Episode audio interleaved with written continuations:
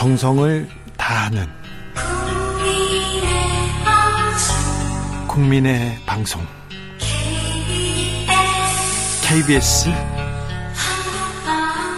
주진우 라이브 그냥 그렇다고요.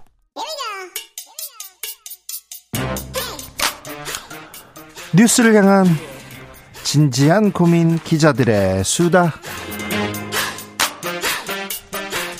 라이브 기자실을 찾은 오늘의 기자는 한결의 오연서 기자입니다. 어서 오세요. 안녕하세요. 자, 오늘은 어떤 이야기?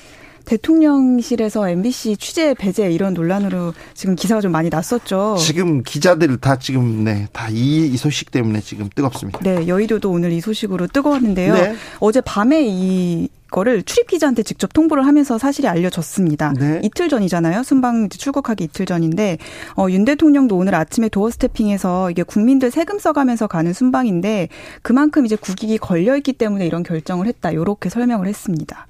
국익. 네. 대통령실에서도 이건 취재 제한이 아니다. 편의를 제공했던 거를 좀 이렇게 편의 제공을 좀 거둔 것일 뿐이다. 이런 식으로 지금 해명을 하고 있는 중입니다. 그게 제한이죠. 그렇죠.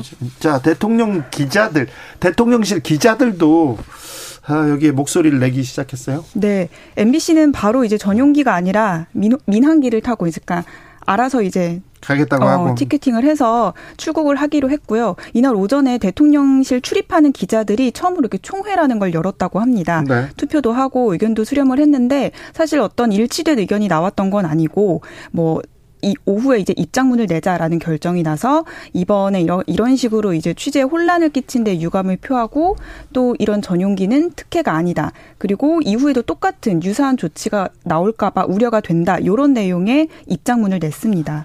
아, 대통령실 기자들이요. MBC 호의적인 그 기자들이 아니에요. MBC 싫어하는 기자들도 많습니다. 그런데 여기에는 입장을 모아서 이건 아니다 이렇게 지적합니다. 네. 아, 외신들도 비슷한 지적하고 있어요. 외신들 언론의 자유가 침해되고 있다 이렇게 얘기하고 있는데 아 니네 정부 좀 이상해 정신이 뭐 그렇게 얘기하는 사람들도 많더라고요. 맞습니다. 외신들도 네. 대통령 후보 시절부터 윤 대통령이 어쨌든 언론을 통제하는 듯한 발언을 많이 했었는데 뭐 그런 것들과 이제 연결을 지어서 대통령의 언론관이 좀 어, 우려가 있다라는 식의 기사도 많이 내고 있고요. 이번 이 결, 이걸로 이제 저희 회사도 좀 논의를 했었는데 네. 뭐 한겨레를 비롯해서 여러 회사들도 어 이게 이런 조치에 이제 우려를 표하면서 민항기를 타고 순방 취재를 가기로 했습니다. 한겨레 그리고 경향신문도 대통령 네. 전용기 탑승 거부하기로 결정했습니다. 네, 맞습니다. 주지루 라이브도 거부합니다. 아, 순방 가기로 하셨어요? 아니요, 아니요. 저희 순방 예정은 없었으나 네. 타라고 해도 안 탑니다. 아, 네. 네. 자, 국민의힘의 반응 또 놀랍습니다. 아침에 그 정진석 비대위원장이 회의가 끝나고 정진석 비대위원장도 언론인 출신이잖아요. 어, 언론 통제라고 생각하지 않는다라고 짧게 말을 했습니다. 그러면서 이제 뭐 김대중 대통령 시절 때 그리고 노무현 대통령 시절 때는 오히려 이거보다 더한 언론 통제 탄압이 있었다라고 얘기를 했고요. MBC 아나운서 출신이잖아요. 배현진 의원도 오늘 글을 두 개나 올려서 언론사들과의 합의에 기반한 최소한의 신뢰와 존중으로 취재 편의를 제공하는 거지 이게 뭐 당연한 전용기 좌석이 당연한 게 아니다 이렇게 얘기를 하면서 어, MBC 자산이 많으니까 민항기 타고 잘 다녀와라 이렇게 비꼬기도 했습니다. 홍준표 대구시장도 한마디 했어요? 네.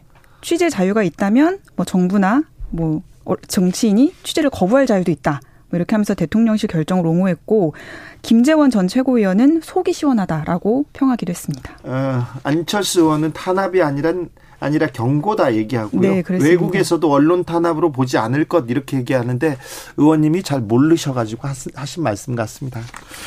대통령실 전용기 논란도 또 있어요. 네, 대통령실에서 이렇게 뭐 편의를 제공하는 거다 계속 이렇게 해명하다 보니까 그러면 진짜로 이 대통령 전용기가 언론사에 대한 편의 제공 특혜인가라는 얘기들이 나오고 있는데요. 어, 결론부터 말씀을 드리자면 언론사가 이렇게 전용기를 타고 또 대통령실에 뭐 예약을 하는 숙박이나 이런 걸 이용하긴 하지만 다 그거 나중에 비용 청구해서 비용 내는 네. 예, 그런 거기 때문에 편의라고 보기는 좀 어렵고요. 또 전용기가 제공되는 것도 이제 대통령이 국민을 대표해서 외교 활동을 하라는 거기 때문에 이거를 대통령 개인의 뭐 자가용의 의미로 제대로 해석하기도 좀 어렵거든요. 그렇죠. 예. 네. 아, 아빠 차, 오빠 차 이거 아니잖아요. 네. 그렇습니다. 그리고 대, 기자들이 순방을 가는 건 또 대통령 일정에 맞춰서 취재를 하려는 건데 특히나 또 해외로 나가는 거면 각자 뿔뿔이 흩어져서 움직이면 또 취재하기가 어렵거든요. 그렇죠. 뭐 그런 이제 그런 뭐 이제 어 전용기 취재를 그렇게 하는 장점은 같이 움직이면서 이제 편한 정도이지 엄청 뭐 특혜나 시혜 대상으로 보기는 좀 어렵다는 게 언론사 이제 내부의 평가입니다. 네. 영국 출신의 라파엘 라시드 기자 음. 아, 주진우 라이브에도 왔었는데요. 트위터에다가 음. 한국의 언론 자유를 위축시키는 또 다른 공격이다 이렇게 적었습니다. 네, 외신에서는 네. 이런 부분에 대해서 굉장히 좀 민감하게 받아들일 텐데 왜 순방 중요한 순방을 앞두고 왜 이런 결정을 내렸을까요? MBC에 대해서 워낙 좀 반감이 있었고 대통령이 뭐 이 결정이 어쨌든 대통령의 의견이 많이 반영된 거 아니겠느냐라는 게 이제 대통령실 내부의 또 취재 결과고요. 아니 MBC 기자 출신 김은혜 홍보수석 이거 이거 이걸 아, 그러네요. 네. 네. 이걸 그냥 놔뒀다고요. 참 웃기고 있는 것 같아요. 사실 국민의힘 안에서의 언론인 출신들도 다 한마디씩을 하는데 뭐 대통령실의 결정을 좀 옹호하는 그런 입장들이어서 아, 좀 착잡합니다. 네. 왜 언론하고 싸우려고 하는지 참 아, 대통령 지금 취임 6 6개월 됐는데요. 아, 이건 아닌 것 같은데 생각을 해봅니다. 네, 좀 무리수라는 얘기가 네. 기자들 사이에서 많이 나오고 있습니다. 외신 기자 클럽에서도 이야기를 냈습니다. 왜곡으로 간주한 보도를 이유로 해당 매체에 제한 조치를 내린 것은 내 외신 모든 언론의 자유에 대한 우려를 불러 일으키고 있다고 지적했습니다. 외신에서 이렇게 지적합니다. 안철수 의원님. 네. 외신도 좀 읽어보세요. 네. 다음으로 만나볼 이야기는요? 네, 며칠간 좀 논란이 됐었던 김은혜 수석 운영위 국정감사 중에 있었던 웃기고 있네 그 메모 있잖아요. 네. 그 메모가 있은 뒤 한 이틀 정도 됐는데 이 불똥이 주호영 원내대표한테 튀는 모양새가 국민의힘 안에서 감지가 되고 있습니다. 그러게요. 네. 친윤계 의원들 중심으로 나오고 있는데요.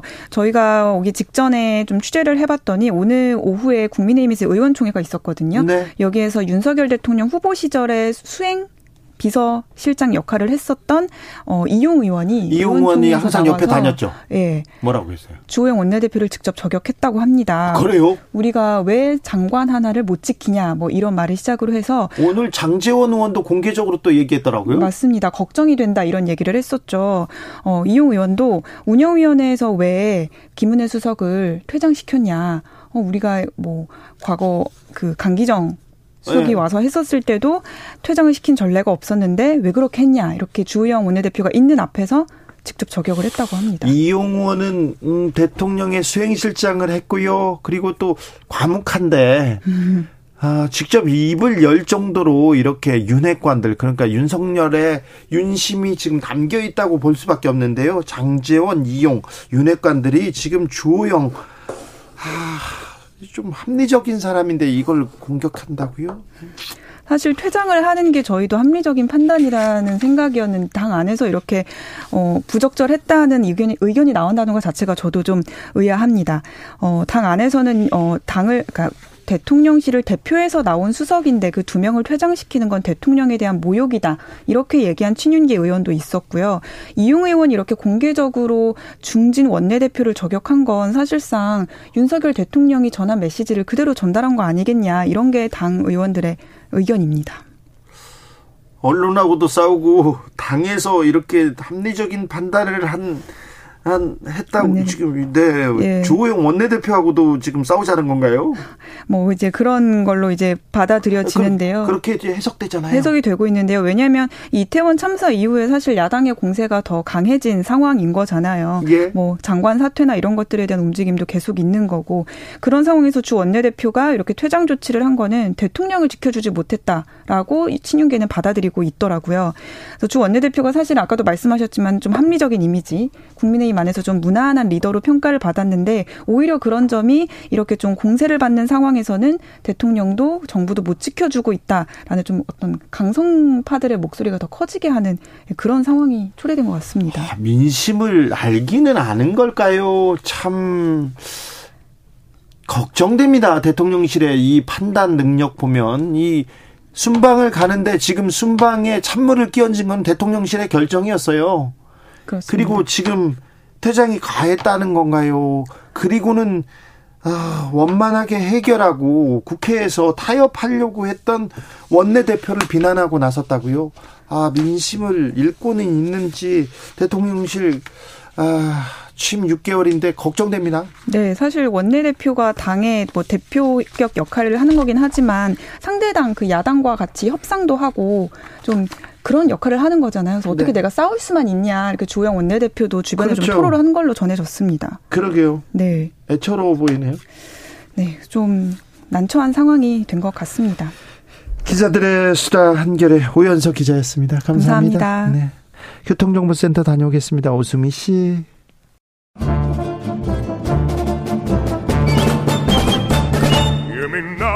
여기도 뉴스, 저기도 뉴스, 빡빡한 시사 뉴스 속에서 가슴이 답답할 때 뇌 휴식을 드리는 시간입니다. 오늘도 맛있는 책을 만나보겠습니다. 책의 맛. 김갑수 평론가 어서 오세요. 예, 안녕하세요. 정선태 교수님 어서 오세요. 네, 안녕하세요. 네, 잘 지내셨는지요? 잘못 지냈죠. 네. 요새 뭐 잘 지내는 사람이 있습니다. 잘 지낼 수가 없어요. 네. 네. 잘 지낼 수가 없어요. 아, 그런데 참사 때문에 잘 못 지내는데 그래도 어른들이 그래도 책임 있는 사람들이 조금 책임을 지면서 그리고 이 참사를 수습해 가는 과정을 보여주는 것도 중요한데 그렇죠. 그런 모습을 보여주지 못해서 굉장히 조금 아, 뭐 안타깝습니다. 매일 뉴스를 전하는데 매일 나아지는 걸 하나도 보여주지 못해요. 이게 뭐 어쩌려고 하는 건지. 그러니까 잘못을 저지른 것도 물론 나쁜데 네. 그 저지른 잘못을 어떻게든 모면해 보려고 끝없는 거짓말이나 책임 회피하는 모습은 네. 정말 사태를 악화시키는 거죠. 그러니까요. 네. 무력하게 만들어요, 사람을. 그리고 거기에 대해서 논쟁하는 거 보고 웃기고 있네. 라고 하다 들키는 것도 웃긴데 그걸 또 딴 말 했다고 그러다가 다른 각도로 찍은 카메라가 등장했어요. 오늘 나왔어요. 보니까 둘이 사담을 나누는 장면이 1초도 안 잡힙니다. 거짓말이죠. 그러니까 질의하는 의원 말에 웃기고 있네라고 한 게 맞거든요. 예. 다른 영상으로 잡혔으니까 그건 네. 확실하죠. 그러니까 이런 일련의 모습들을 보면 사람들이 참 절망을 느끼게 되죠. 그렇죠. 아무리 그래도 참사 앞에서 인간이 겸손해야죠. 웃기고 있다니요. 저는 그 아, 예, 불길한 예감에 시달리고 있는데 왜 그렇잖아요. 그 어, 이미지든 뭐든 쌓아 올리기는 참 어려운데 예, 민주주의든 뭐든 무너지든 건 순식간이라는 것. 예, 그 언제 예, 와르르 무너져 볼지 그 불길한 예감에 시달리느라고 잠이 잘 안 옵니다. 근데 저처럼 책만 읽고 살아야 할 사람이 예, 나라 걱정하는 게 좀 이상하지 않습니까? 뭐, 뭐 어디서부터 지금 잘못됐는지 얼마나 더 잘못되게 만들려는지 이게 또 좀 안타깝습니다. 아무튼 참사를 대하는 우리의 자세 아 항상 더 큰 문제는 무너지게 만듭니다. 어, 뭐 세계 최고의 저출산이니 뭐니 이런 얘기 하잖아요. 근데 네. 애써서 키워놓 키워놨는데 그런 어렵게 어렵게 키우는 어, 이 젊은 이들을 순식간에 150명을 이 죽음으로 몰아넣었다는 건 그건 용납할 수가 없어요. 뭐 좀 감상적인 얘기를 하자면요. 그 할로윈 데이에 참석할 만한 이제 연배가 아니기 때문에 저는 가본 적은 사실 없는데 네. 그냥 어릴 때 생각이 나요. 해외 토픽 같은 거 보면 서방에 잘 사는 나라 사람들이 이런 축제 같은 거 막 얼굴 분장하고 즐기는 거 보면 네. 좀 꿈과 같고 우리한테는 있을 수 없는 먼 일 같았는데 이제 자연스럽게 우리 생활 공간에 어떤 축제로 젊은이들의 놀이로 등장했잖아요. 네. 아주 즐거워요. 네. 지켜보는 사람인데도 즐거워요. 네. 근데 이런 게 참극으로 끝나는 나라는 도대체 뭘 하고 있는 걸까? 네. 많은 사람들이 얘기를 하니까 네. 더 길게 덧붙일 필요는 없습니다만 이게 저는 책임자 뭐 사과란 말이 가장 듣기 싫어요. 왜 사과를 요구를 하죠? 책임을 져야죠. 책임을. 이 문제를 문제라고 느끼는 사람들은 사과 좀 요구하지 마시고 책임을 요구하세요. 책임을 어떤 식으로 질 것이냐에 대한 얘기를 해야지 뭐 사과라는 게 입 바른 소리나 하고 끝나가면 뭐 뭐 할 겁니까?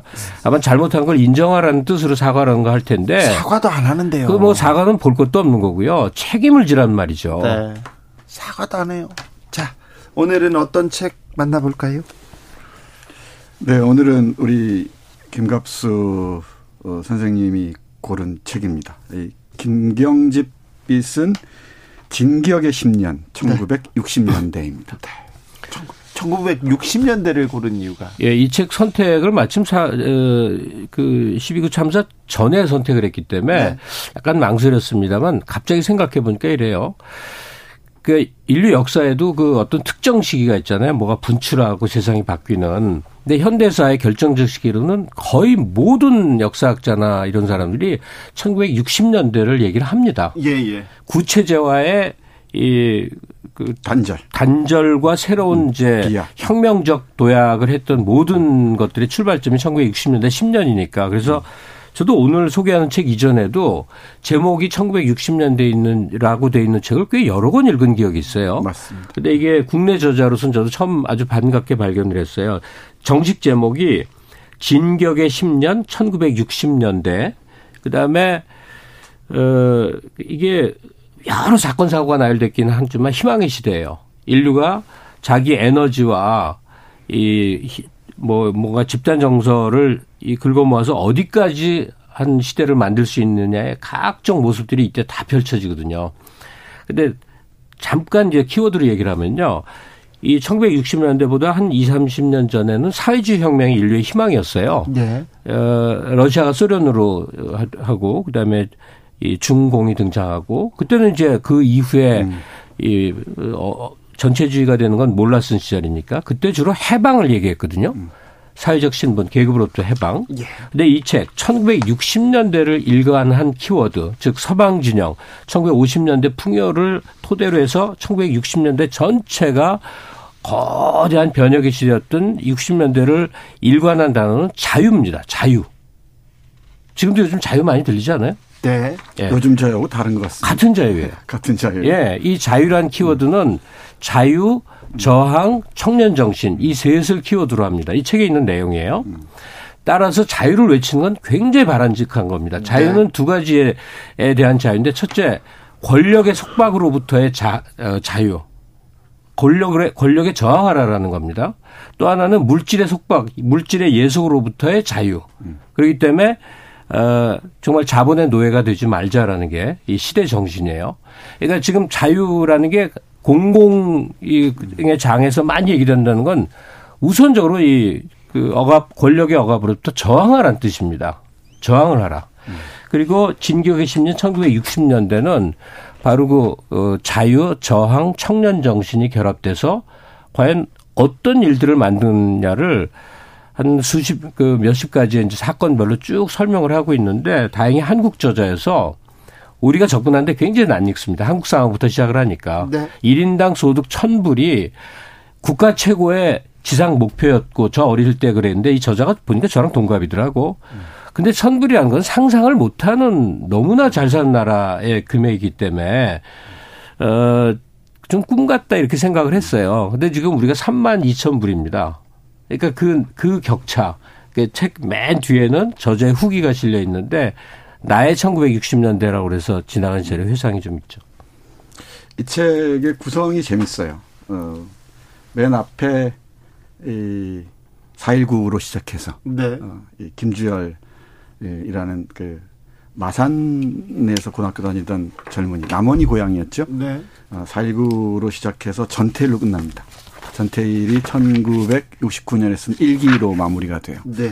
그리고 그 안에 17개 테마를 음악적 형식으로 구성해 놨습니다. 네. 대단히 흥미로운데 에, 조금 전에 말씀하셨듯이 자유와 저항이 키워드이기도 하고 또 청년입니다. 근데 청년에 주목하고 싶은데 요즘 우리 청년들이 이 책을 꼭 읽었으면 좋겠어요. 네. 어, 이 비틀스부터 시작해서 어, 68 프랑스 혁명, 68의 혁명, 아, 네, 여기까지. 그 정점이죠, 68 네, 혁명이. 정점이죠. 그래서 이 반전 문화에서 어, 반전 운동에서 자신들의 문화를 창안하는 지점까지 나아갑니다. 그래서 이 음악 구성도 재밌고요. 그리고 어, 전 세계를 아우릅니다. 예, 베트남 전쟁 그리고 아프리카 독립부터 동유럽 프라, 프라의 봄 그리고 오스트레일리아 백호주의 문제까지 다양한 그 어, 꼭지들이 있는데 일종의 세계사의 성찬 같아요. 네. 이, 한 어, 음식으로 비유하자면은 그 성찬을 받아놓고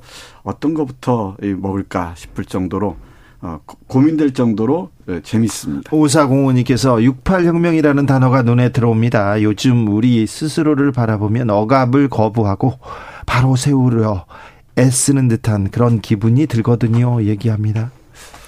책의 내용으로 들어가서 이걸 얘기하기는 굉장히 두껍고 방대한 책인데요. 네. 다행히 각각의 소제목을 얘기를 하면 바로바로 바로 올 겁니다. 음, 그래서 네. 몇 개만 얘기를 해볼게요. 네. 엄청 많은데 처음 시작은 아까 얘기한 대로 4.19 혁명, 그 다음에 비틀스.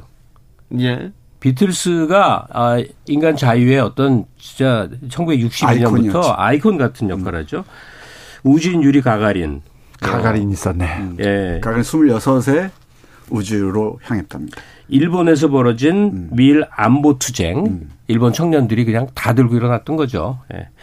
밖에 뭐 굉장히 이제 쭉인데 우리한테 익숙하지 않은 것도 있는데 그 캐서린 존슨과 로자 파크스 이거 네. 보면 다시 한번 섬뜩하죠. 1950년대까지 흑인들이 흑인 어떤 취급을 네. 받고 살았는지 거기에서 어 여성 흑인 그 지식인들 수학자들이 그 과정에서 어떤 노력들을 했는지 뭐 마오쩌둥의 대약진 운동 실패, 베트남의 독립과 분단, 폴란드 저항과 헝가리의 혁명, 쿠바 혁명, 알제리 전쟁, 백호주의, New Left와 비트 문화, 드골과 프랑스 청년들 뭐 쭉 나옵니다. 미나마타 병이라고 일본에 유명했던 공해 물질 얘기도 있고 네. 박정희와 케네디, 어, 미국의 청년 문화에 끼친 비틀스, 뭐 스탈린 사후, 어, 사후에 흐루쇼프의 약진, 흐루쇼프 생각 우리 때는 흐루시초프라고 그랬는데 요새는 음. 흐루쇼프라고 표기를 바꿨더라고요.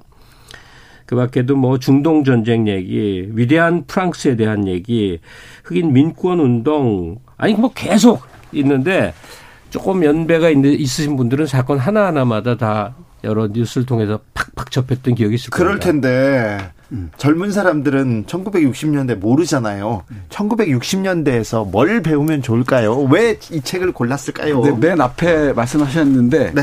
이 좌파든 우파든 그 권위에 저항하는 젊은이들의 이 정, 청년 정신 네. 이걸 좀 눈여겨 봐야 될 것 같고요. 어, 그 기존 그 기성의 권, 권, 권위나 권력에 비판하면서 자신들이 나아갈 수 있는 공간을 창출해냈다는 거죠. 그래서 여기 이 60년대는 어, 하나의 가능성의 지대 같아요. 그래서 이 그 과거 시대와 단절하면서 어, 비약을 준비한 도약대를 마련했다는 점에서 60년대는 참조할 지점이 많을 것 같습니다. 네. 그러니까 60년대면 벌써 음. 한 40년 전 아니 50년 더 됐네. 50년이 네. 더 됐네. 음.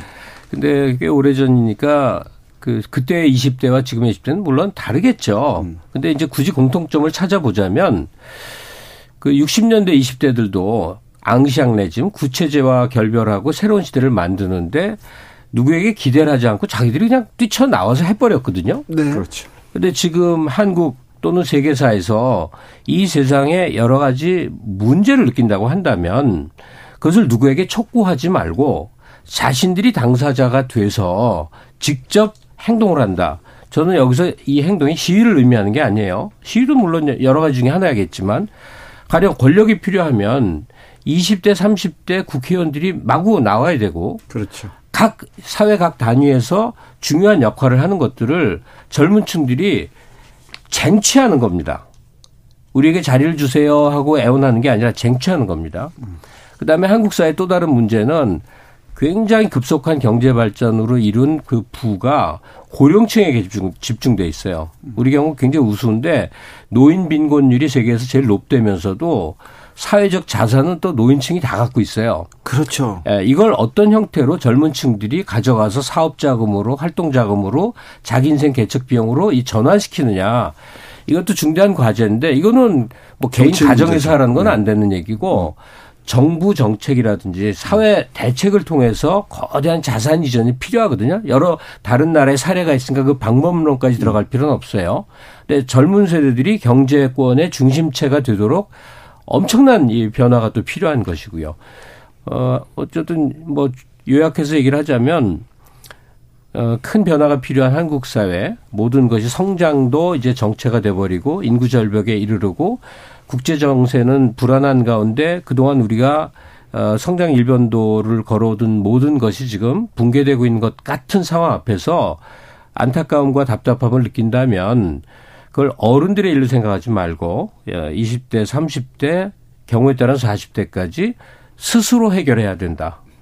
이게 이 오늘 소개하는 책 진격의 시대 1960년대 책 전체를 일관하고 있는 정신이라고 볼 수 있죠. 그래요. 그리고 어 하나 예를 들자면은 멀리서 오래전에 있었던 일인데 지금 여기 우리가 겪고 있는 문제와 아 아주 가깝게 이 마주하는 사건들이 많이 있습니다. 하나 예를 들자면은 이 샤를 드골이라는 프랑스 대통령을 잘 아실 겁니다. 이 사람은 아 항독 그 전선에 나섰던 레지스탕스였고요. 그리고 이 친독파를 처단해서 프랑스에서 국민적 인기를 얻었던 사람이에요. 60년대 접어들면서 권위주의자가 되고 아주 오만 방자이 됩니다. 방자이집니다. 그리고 조금 전에 말씀드렸던 68혁명을 이끈 젊은이들을 진압하고요. 근데 결정적인 문제가 있습니다. 제가 한 문장 읽어드릴게요. 어, 제가 무슨 문장인지는 어, 여러분들이 판단하시기 바랍니다. 오늘 있었던 일과 연관, 연관이 됩니다. 드골의 통치는 여전히 권위적이었다. 그는 언론을 철저하게 통제했으며 특히 방송은 친정부 논조로 철저히, 철저하게 길들였다. 그는 자신에 대한 비판을 매우 싫어했다. 드골은 방송이 당연히 그리고 반드시 정부의 목소리를 전달해야 한다, 한다는 입장으로 일관했다. 사실 그는 활자 매체인 신문과 잡지에는 관대한 듯 보였지만 그건 방송에 비해 상대적으로 했을 뿐 드골 자신은 신문을 불신했고 방송만 장악하면 여론을 통제할 수 있다고 믿었기 때문이었다. 근데 드골은 우리가 알아야 할 건 드골은 오만하지도 않았고 무지하도 무지하지도 않았고 포악하지도 않았어요. 아, 그리고 그 네. 권력을 쟁취하는 데까지 거기까지 걸어온 길이 그렇죠. 존경을 받을 만한 도덕적 정당성을 네. 지니고 있었죠. 뭐 우리나라 쯤은 김구 선생이 대통령 된 딱그 네. 모습이에요. 음. 자, 이책 얘기로 잠깐 들어가겠는데요. 책 표지에 큰 표가 하나 이렇게 적혀 있습니다. 금지하는 것을 금지한다. 네. 주준 씨잘알 텐데. 네. 68혁명의 대강령이죠. 네. 네. 그리고 60년대 시대 정신을 한마디로 표현할 때 금지하는 것을 금지한다. 이거죠. 그리고 내용으로 들어갔을 때, 예, 68혁명 얘기는 여기저기 깔려 있으니까 보시고 제가 제일 재밌게 읽은 부분만 좀 소개하겠는데 히피에 대한 얘기입니다. 아, 저도 히피 물어보고 싶었어요. 예, 60년대 히피, 히피들. 예. 이제 사랑의 썸머. 예, 자유, 폭발적인 에너지가 폭발하지 않습니까? 예. 그때 그 히피는 반문명이에요. 네. 그러니까 이거는 정치적이라고 보기엔 너무 거대했던 그러니까 음. 정신적 마약 먹고 그냥 문명 사회를 벗어나서 우리가 공동체로 살아버리자 했던 인류사의 아주 특이한 체험인데 네. 너무 흥미로운 거는 히피 운동은 한 10여 년 유지되다가 70년대 여피로 돌변은 하는데도 지금 우리가 입는 옷 스타일, 무슨 헤어 스타일, 노래 풍조, 그러니까 문화적인 대부분의 것들이 히피 시절에 번성했던 사이키델릭이라든 기타 모든 것들의 연장이에요, 그대로. 그때 문화적으로 가장 번창하고 폭발하지 않았습니까? 60년대. 거죠. 네. 그렇죠. 그렇죠. 여기 그 관련 지어서 말씀드리면 아마 제임스 틴이 주연한 어, 이유 없는 반항 아실 네. 겁니다. 55년 영화. 그걸 비롯해서 어, 문학 좋아하시는 분들은 잘 를 좋아하실 텐데 예, 잭 케르왁의 길 위에서, 길 위에서 그리고 긴즈버그 시인의 울부짖음 이런 청년 문화 그리고 그 락의 전성기 아닙니까? 네. 예, 락 음악 좋아하시는 분들은 60년대에서 빠져나오기 힘드실 텐데 예, 이런 청년들이 그 세계를 비판하면서 새로운 세계를 끌어가려는 노력을 보여주는데 결정적인 이그 방향성 중에 하나가 문화적 그, 그 변신이었던 네. 것이죠. 그러니까 정치혁명과 음. 전혀 다른 길로 그렇죠. 문화를 통해서 세상을 바꾼다는 히피들의 음. 거대한 움직임이 있었는데 네. 그것이 뭐 새로운 나라를 만들고 혁명을 일으킨 게 아니라 사람들의 생활 문화에 너무나 광범위하게 영향을 미치고 있어요. 네. 사실 주진우 씨 저 분위기도 사실 히피의 연장이거든요. 네. 약간 좀 약간 저는 그래서 1960년대 산 선배들 있잖아요. 네. 부러워요. 그때는 자유롭게 뭐든 다 할 수 있었을 텐데. 네. 아, 그 인간의 이제 실험 정신이 극대화돼서 그렇죠. 할 수 있는 모든 짓을 다 한 거. 지금 보면 미친 짓 같은 거 투성인데 그 결과물이 지금의 질서를 또 낳기도 한 거죠. 그리고 그러니까 제가 그 일본과 관련한 꼭지들에서 어, 좀 하나의 어, 이 뭐랄까 우리의 미래와 관련돼서 연결할 수 있는 부분을 어, 이 말씀드리자면은 네. 일본의 경제적 풍요, 한국 전쟁과 도쿄 올림픽을 경과하면서 아, 일본 일본이 풍요로운 세상으로 나가잖아요. 그래서 네. 보수화로 나간다는 거예요. 젊은 세대들이. 그렇죠. 이게 이제 일본의 정치의 이 극우화에 네. 어, 밀접한 관련이 있는 것 같다라고 이 저자가 진단하는 것처럼 보입니다. 저는 그게 또 우리의 거울이 아닐까 싶기도 해요. 아, 네. 되새겨 봐야 될 부분이 네. 많습니다. 아주 60년대에서 많습니다. 배울 게 많네요. 예, 아주 많습니다. 내용으로 들어오니까 자꾸 역사책처럼 되는데 네. 물론 일종의 역사서일 수도 있으나 네. 그러니까 한 시대를 그 거대한 시대를 만든 예, 기원전의 차축 시대, 네. 산업혁명 시대 이런 관점에서 네. 오늘의 우리는 1960년대의 결과물이다. 진격의 10년 1960년대 잘 읽었습니다. 김갑수, 정선대 두 분 감사합니다. 네, 네, 고맙습니다. 고맙습니다. 저는 내일 오후 5시 5분에 돌아오겠습니다. 주진우였습니다.